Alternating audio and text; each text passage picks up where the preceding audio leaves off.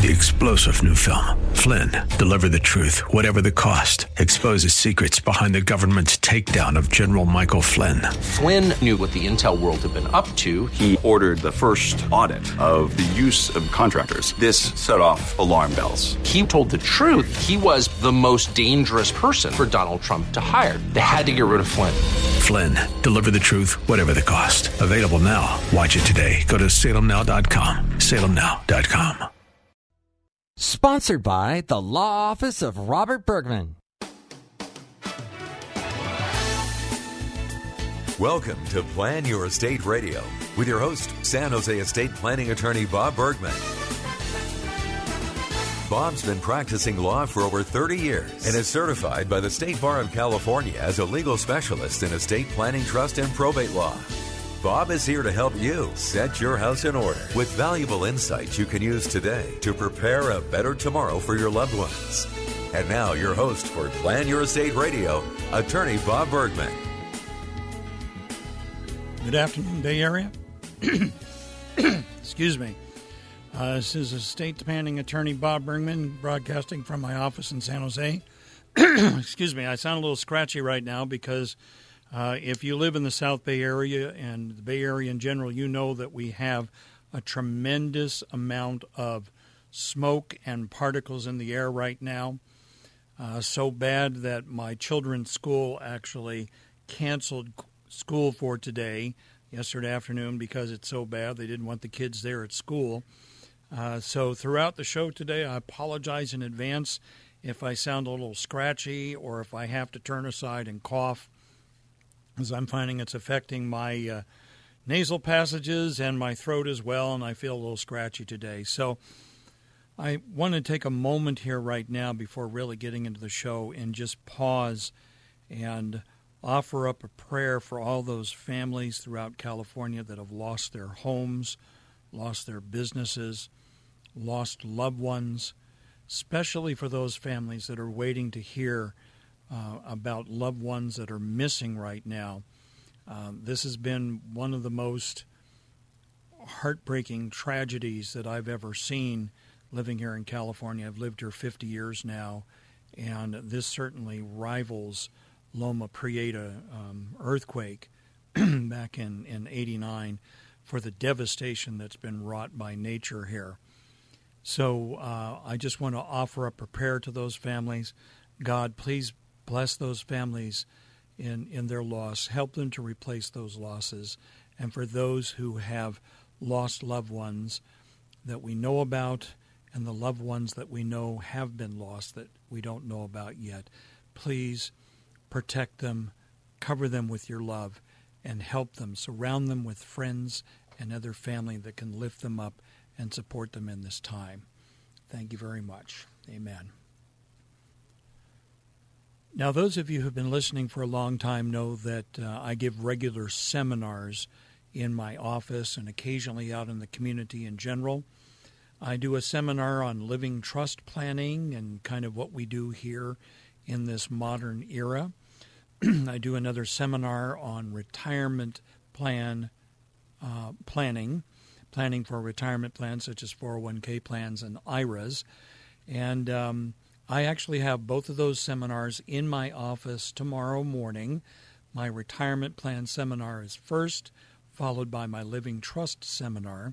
So if you have any interest in coming to either one or both of those, you can visit eventbrite.com and search for the Living Trust Seminar or search for the Retirement Plan Trust Seminar. You'll find both of those.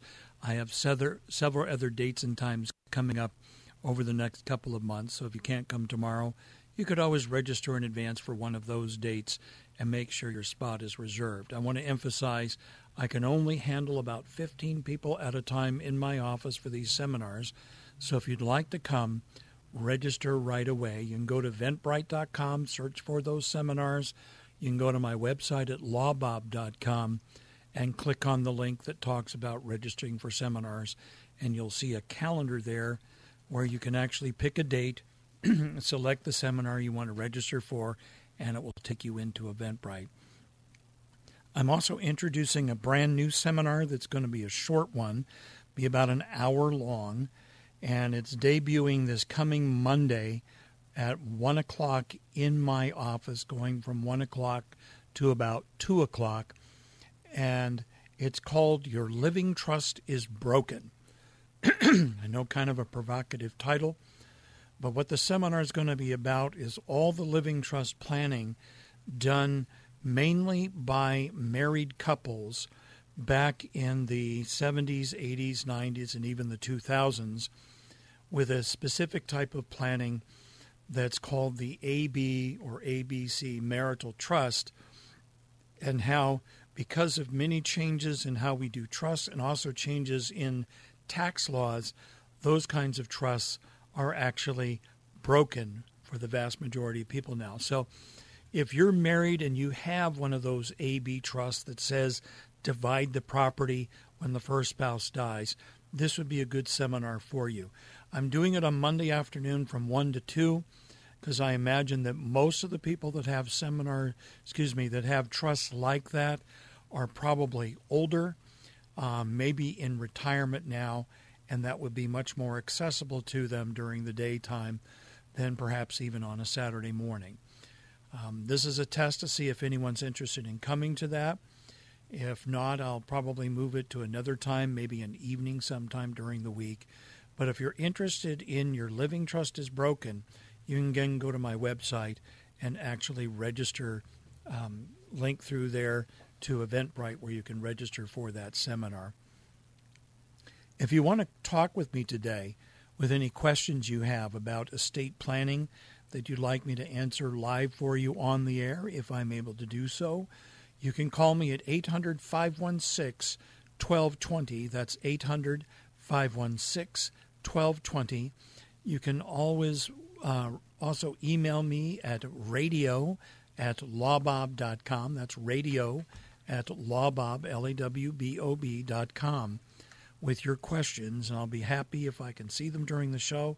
I'll be happy to answer those on the air as well.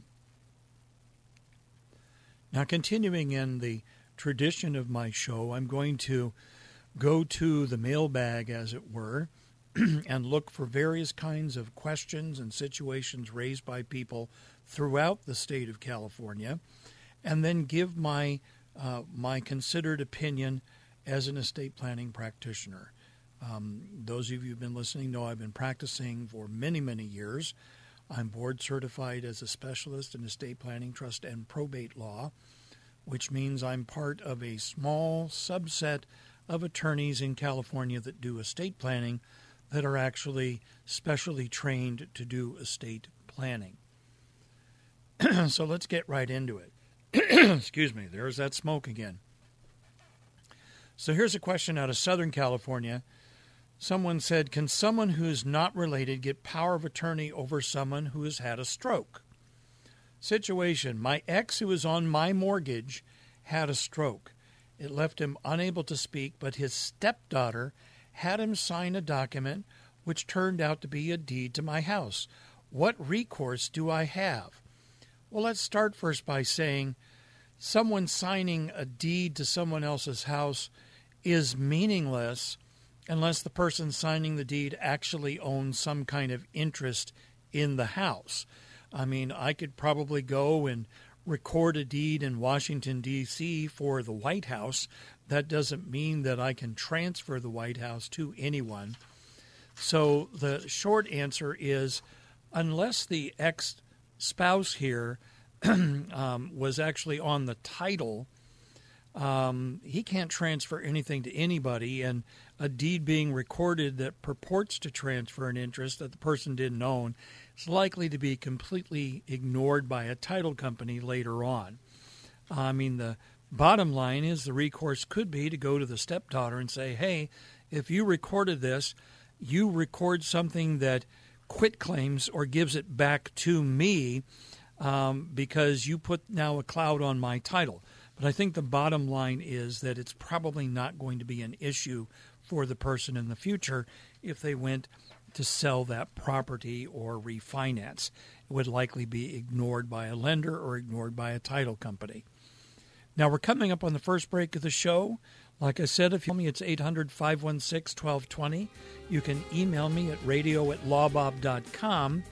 And when I come back after the first break here, I'll be continuing on with more questions and comments from around California.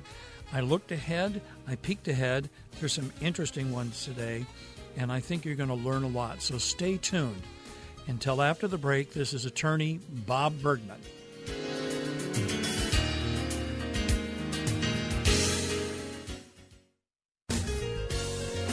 Now, back to Plan Your Estate Radio with attorney Bob Bergman. Hi, welcome back. Uh, before the break, I said I'd continue on with more questions and comments. Uh, if you'd like to talk with me today and ask a question on the air, it's 800 516 1220. That's 800 516 1220. Now, here's a situation that actually probably comes up fairly frequently uh, throughout the state here. Uh, in this case, it's out of Southern California. Uh, parents created a living trust, have since passed away.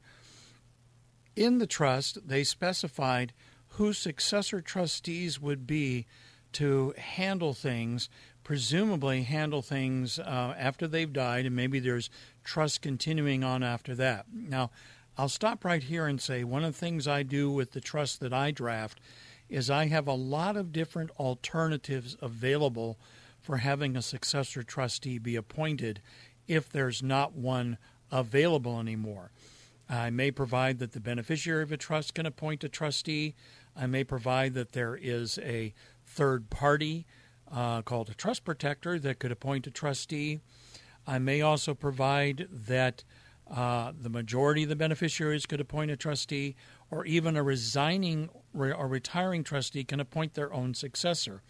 In this case, this trust ended up with one trustee left who's in poor health, and the family want to know can they amend the trust for this other person to become the successor trustee? All the beneficiaries agree. So the question is, what can they do? Um, it says the trust allows for the change. So the question is if the trust says, hey, by agreement they can do it, that's great. But if it doesn't allow for a change, then they're probably going to have to go to court to add, to seek to amend the trust to appoint a successor trustee and maybe at the same time put in a mechanism in the trust so they don't have to go back to trust again if that successor trustee can't serve anymore or dies or becomes disabled. This is what estate planning is all about, actually. It's planning in advance for situations just like this. And sadly, I see a lot of trusts that don't deal at all with the issue of what happens if the people that you named are either disabled, have died, or are unwilling or unable to serve for some other reason what happens then? And the default position in the law is you go and you talk to the probate judge, you file a petition to have a trustee appointed. Well, that takes time, that takes money, but mainly it takes time. In some counties, it could be several months before a family could actually go in and have a successor trustee appointed by the court. In the meantime, there's no one actually legally in charge of that trust there could be all kinds of things happening, like property that needs to be sold or refinanced, investments that need to be made, stock that needs to be sold because the market's going down and we want to bail out before it bottoms out. All kinds of things could go on. And if there's no one in charge, it's like a ship that's sailing along with nobody at the wheel. It's just going to go in whatever direction it goes. And if something gets in the way that could cause a problem, you may end up running right into that problem because nobody is steering the ship. So, this is why I really emphasize that if you want to do living trust estate planning, have it done by a highly trained professional such as myself. Because your typical will and trust lawyer, for example, they don't necessarily know about these issues. And if they're using some form they got somewhere, especially if it's an older form, it's not going to deal with these issues either. if a if you're doing a do-it-yourself option like something online or from a book, it's probably not going to be as sophisticated as that as well, which could mean that your family ends up in the exact same situation that this family has ended up with. It, it's probably going to cost them time and money to fix what should be a much easier problem to fix if the trust had been drafted properly in the first place. Now, here's one. This is kind of a heartbreaking one when you when you break it down. Um, so here's a dad who passed away. He had a second wife, which is the stepmother of the person who's asking the question. Stepmother was given a life estate in dad's house, uh, and then at the end of her life, when she dies, then this person and uh, his or her brother is going to get the property. So, what happened was um, they want to know well, okay, should the deed be put into their house or into their name right now while their stepmother's still alive?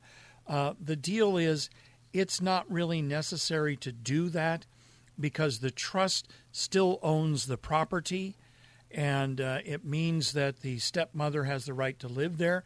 Hopefully, the trust has some requirements for the stepmother to do things like, oh, uh, pay the utilities, pay for ordinary maintenance on the property, uh, pay, maybe pay the property taxes in order to stay there, maybe also pay the mortgage if there's still a mortgage on the property. Uh, I find that it's easy to say you have the right to live there, but if there's no if, if a trust is silent about who has to pay for the expenses of living in a house, you could end up with actual conflicts between a step parent and the stepchildren because everyone's saying, hey, I'm not responsible for it, you're responsible for it, and it could all end up in court as a result. Now, in a, let's see, um, now here, here's a question about special needs trust, which, which we basically here in California, I call a supplemental needs trust. Um, a special needs trust, according to the state, is one that's actually set up by a person with their own property, and their own property is put into that trust, and the state may have a recovery right against that property when that person dies. A recovery right for any monies paid out for that person's benefit, such as through the Medi Cal program. So, a supplemental needs trust, this person wants to know says, I have a property with three houses. I want to leave it in a special needs trust for my autistic son and have him live in one of the houses I want my daughters to be the co trustees and also run the rental business of the other two houses on the property and use that money to take care of my son's needs, whatever, maybe whatever benefits he might not be receiving or needs that are not being met by the state, make sure he's taken care of. Is this possible? Uh, absolutely possible. You can pretty much put any property into a supplemental needs trust, and the trustees can then use that property to supplement whatever benefits the person is receiving from the government, whether it's SSI for income, Medi for health insurance, Section 8 housing for housing, all kinds of things like this. In this case, this would be a great use of the property. Um, given how it's it's set up, there may be some other things the father or mother could do to make sure that when it's passed on to the daughters, uh, they may get a tax benefit but I'm not going to discuss that. That's a very long discussion, so I'm not going to deal with it today. We're coming up on the mid break of the show. Again, if you want to call the show, it's 800 516 1220. 800 516 1220. When we come back after the break, I'm going to continue with more questions and comments from around California. So, this is estate planning attorney Bob Bergman in San Jose, and I'll get back to you after the break.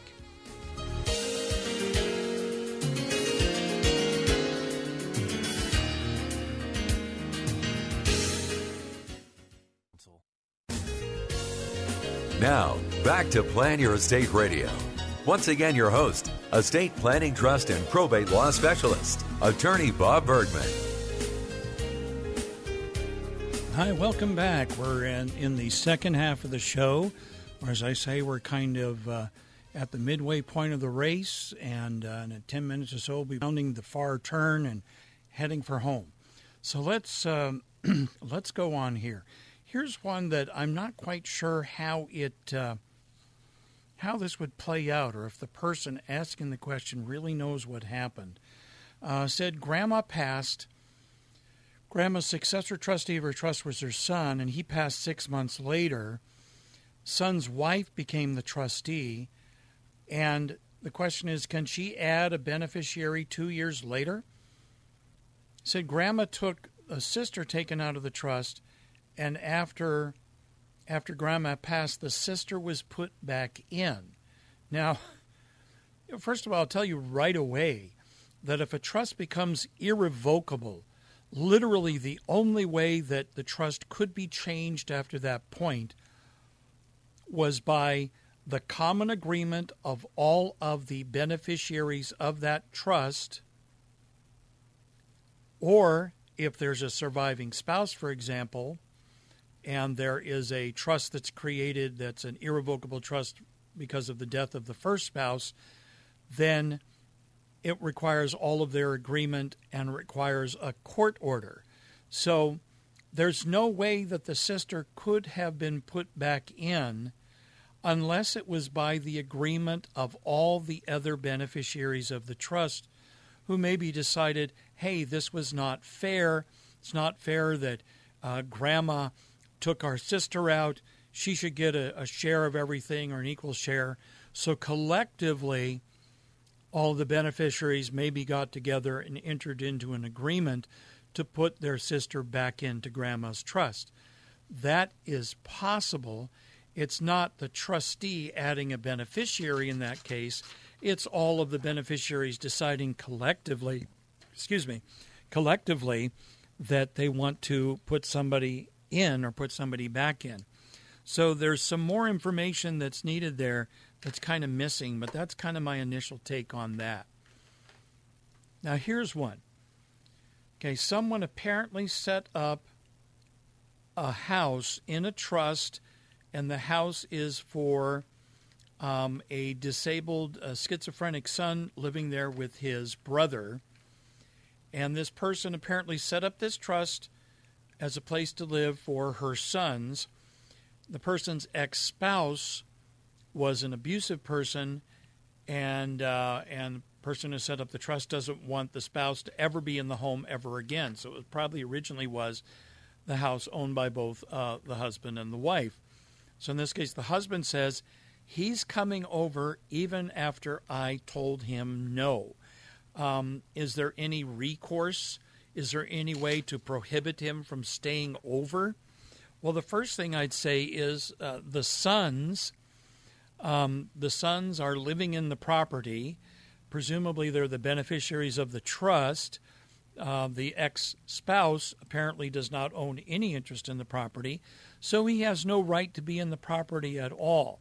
That being said, if his sons invite him in to stay there, then there's not much you can do except if the sons are not the trustee, if, say, the mother's the trustee, then she could conceivably have the ex husband evicted from the property, but then the sons might just let him back in again. Um, possibly she may be able to get a restraining order against him ever coming back. I mean, once somebody's evicted from a property, if they return to the property, they're actually in violation of the order of eviction and they could possibly be arrested at that time. So that's maybe what the person would have to do is um, maybe go to court and get a restraining order against the ex-husband ever going into the property again because it's not his property and he has no right to be there. Kind of a messy situation, but uh, there is some recourse to prevent someone from going back into a house if they have no right to be there. Uh, it may involve the civil court system, which could then end up with the criminal court system if someone has a court order against them telling them not to do something and they violate that court order. That could lead to jail time. so here's someone concerned about their sister. My sister's been married for only six years. If she should pass away would her husband inherit all of her property when she has adult children from a previous marriage? Well, here's the deal. When you get married here in California and you have property that you bring into the marriage, that's considered your separate property or your separate estate. If you unintentionally or intentionally mix it into the marriage by putting your new spouse on the title of things, you may have turned it from your separate property to community property now owned by the marriage. If it's community property now owned by the marriage, and then the person who came in with the property dies, if they didn't do a will or a trust or some kind of estate plan, it will pass to that new spouse, and the children of that person who brought into the marriage won't end up with anything, whether they're adults or minor children, doesn't really matter. In this case, if in fact it stayed separate property when the sister died, then under the law it would be divided between the spouse, the new spouse, and the children.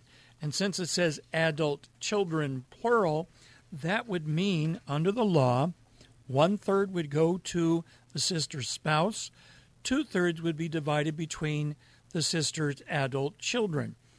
Now, the sister can avoid that result by maybe setting up a trust for herself that owns her separate property, and maybe also entering into a marital property agreement with her spouse where the spouse says, Hey, look, I understand I'm not entitled to any of that property. That's going to your kids when you die, and none of it comes to me. Or maybe the sister decides some of it goes to the new spouse, maybe to take care of him for his life, then passes on to her kids. But that's a situation that I'm sure happens a lot. Um, the uh, step parent stepchild situation, his kids, her kids, what I call the Brady Bunch families, all of those kinds of things can end up in a situation where uh, someone could actually unintentionally disinherit their own children because they're not doing any estate planning for their property when they remarry. So I, I urge you, if you're in a situation like that, you need to get that taken care of before you pass away and your children find out that maybe they won't get anything or they won't get they'll get less than what they expected because some of it's going to their stepfather or stepmother. Now, here's a, kind of an interesting one. Um, Mom has transferred her home to me and my brother as joint tenants with right of survivorship. Now, what that would mean is that if one of the kids dies, the other kid now owns 100% of the property. So, this person said, Can I create a trust and transfer my share of the home into a trust? Answer Yes, you can absolutely do that. If you do that, you are now exercising direct control over your divided one half interest in that house that mom gave you. And you can now decide what happens to your half of the house if you become disabled or at your death. As and what that will do is it will what what we call sever the joint tenancy. It will cut off the joint tenants with right of survivorship, and now your trust would own the half with your brother owning the other half as what we call tenants in common. Each of you have your own interest in the property, separately disposed of when you die, depending on whatever you did. Now here, person said, "Hey, should I sell my share to my brother?" Okay. I don't know why you would. Certainly you can. If that happens, then the half that you sell to your brother will be reassessed for the property taxes to the full market value. In this case, current assessed value is 55,000, market value is 800,000. That would cause your brother's taxes to go up by several thousand dollars a year if you were to sell it. Uh, they want to know uh, if I sell, how do I avoid the reassessed tax value? Can't really do that at this point um, because you already own the property. Um, possibly you could transfer your half of the property back to your mother, um, and then your mother could sell it to your brother, and that would be a transfer from parent to child. And then your mother, out of the goodness of her heart, could decide to give you cash instead as a gift, and that way your brother could avoid a reassessment. But any transaction at this point between you and your brother will trigger reassessment of the property tax, which will um, which will likely also happen uh, when one of you dies. Is there'll be a reassessment of the property tax. So we're coming up on the third break of the show. I uh, want to tell you, want to remind you again, I do have seminars tomorrow on the Living Trust Seminar, Retirement Plan Trust Seminar, and I also have uh, a seminar coming up on Monday, a brand new one. I'll tell you a little bit more about it at the end of the show today, but it basically deals with married couples who have older style trusts that require the division of property into two trusts when they die. So when I come back after the break, if you'd like to give me a call, it's 800 516 1220. After the break, I'm going to finish up the show with a few more questions and comments from around the state and then wrap it up before the end of the hour. So until then, this is estate planning attorney Bob Bergman, and I will talk to you after the break.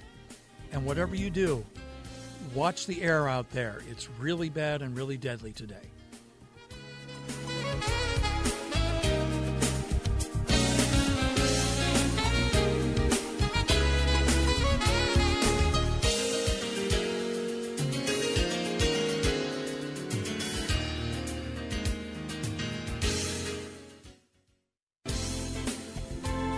This is Plan Your Estate Radio with San Jose estate planning attorney Bob Bergman on AM 1220 KDOW. Hi, welcome back for the final segment of the show. Um, I, that'll be um, not too long. This is the shortest segment of the show, so we have about roughly eight minutes together. so I have a few more things to, to cover here, a few more questions and comments, and I'll wrap things up for the day. so, uh, here is uh, someone out of uh, the Sacramento area.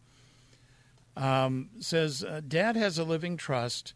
My brother's the first trustee, and I'm the secondary trustee.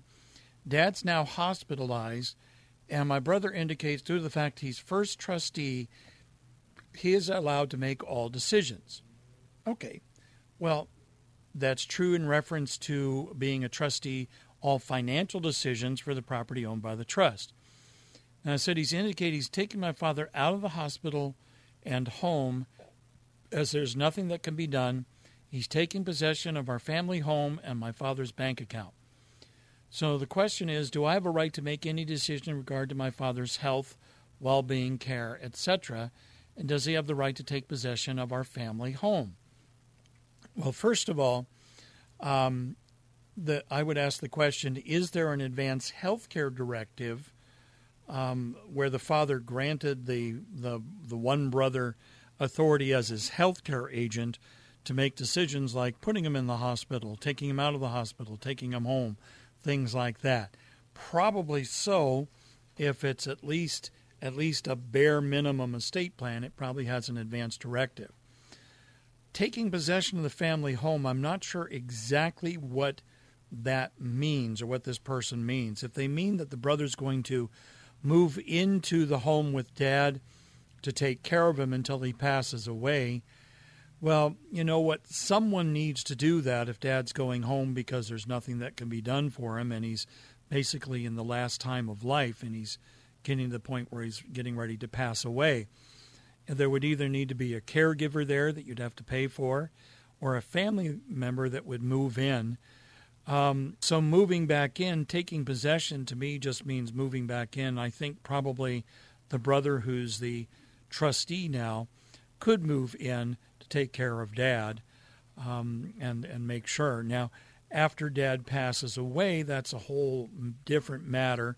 Then he doesn't have any particular right to kind of hang out in the house really for any longer than it would be necessary to perhaps sell the property and divide up the proceeds with the other brother. So that's kind of my take on that right there. Now, here's something I actually talk about in my seminars. Um, when I talk about um, making a will um, and joint tenancy and things like that and how they interact with each other. Uh, this person says, Currently, I have joint accounts with my spouse.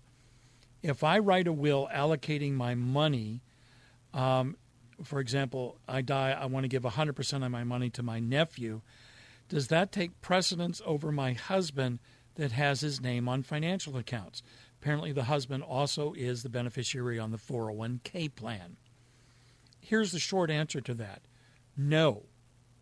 If you have a joint account with somebody that that is like a joint tenancy account or a community property account, it's going to pass to the spouse. The the spouse pretty much by operation of law and your will can't change that. Now, if you have an account that says community property on it rather than joint tenancy and doesn't say community property with right of survivorship, which is another way it can be owned, then yes, you could make a will saying, I leave my half of community property to my nephew.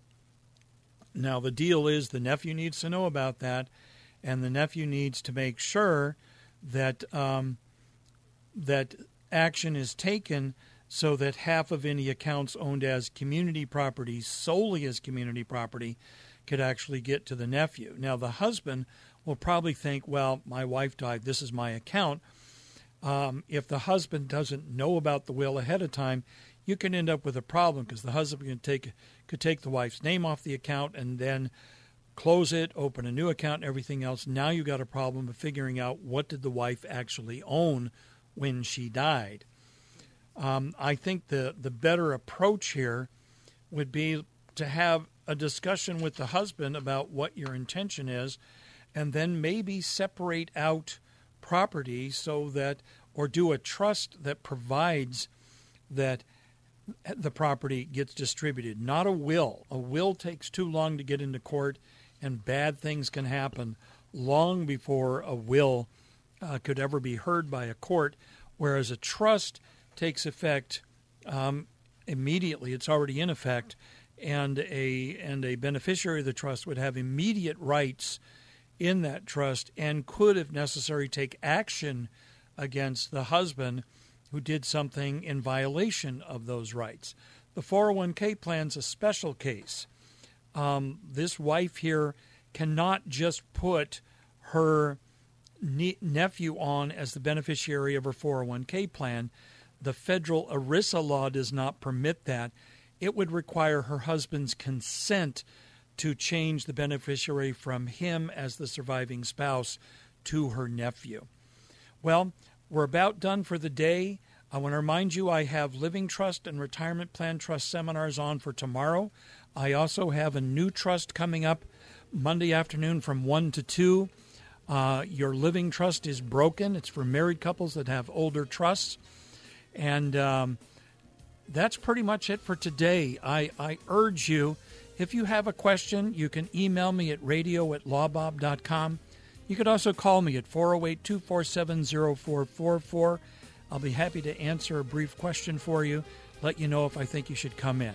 Until next week, this is attorney Bob Bergman. Have a great weekend and be safe. You've been listening to Plan Your Estate Radio with estate planning attorney Bob Bergman. For more information on today's program or to schedule a consultation, visit lawbob.com, where you'll also find information on his upcoming estate planning seminars. L A W B O B, lawbob.com, or call his office in San Jose, 408 247 0444. That's 408 247 0444. And be sure to tune in next week for more Plan Your Estate Radio.